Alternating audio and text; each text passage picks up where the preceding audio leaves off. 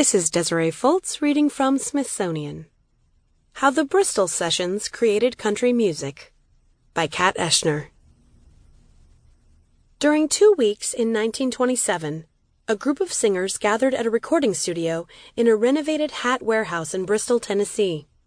Johnny Cash once called what happened next the single most important event in the history of country music.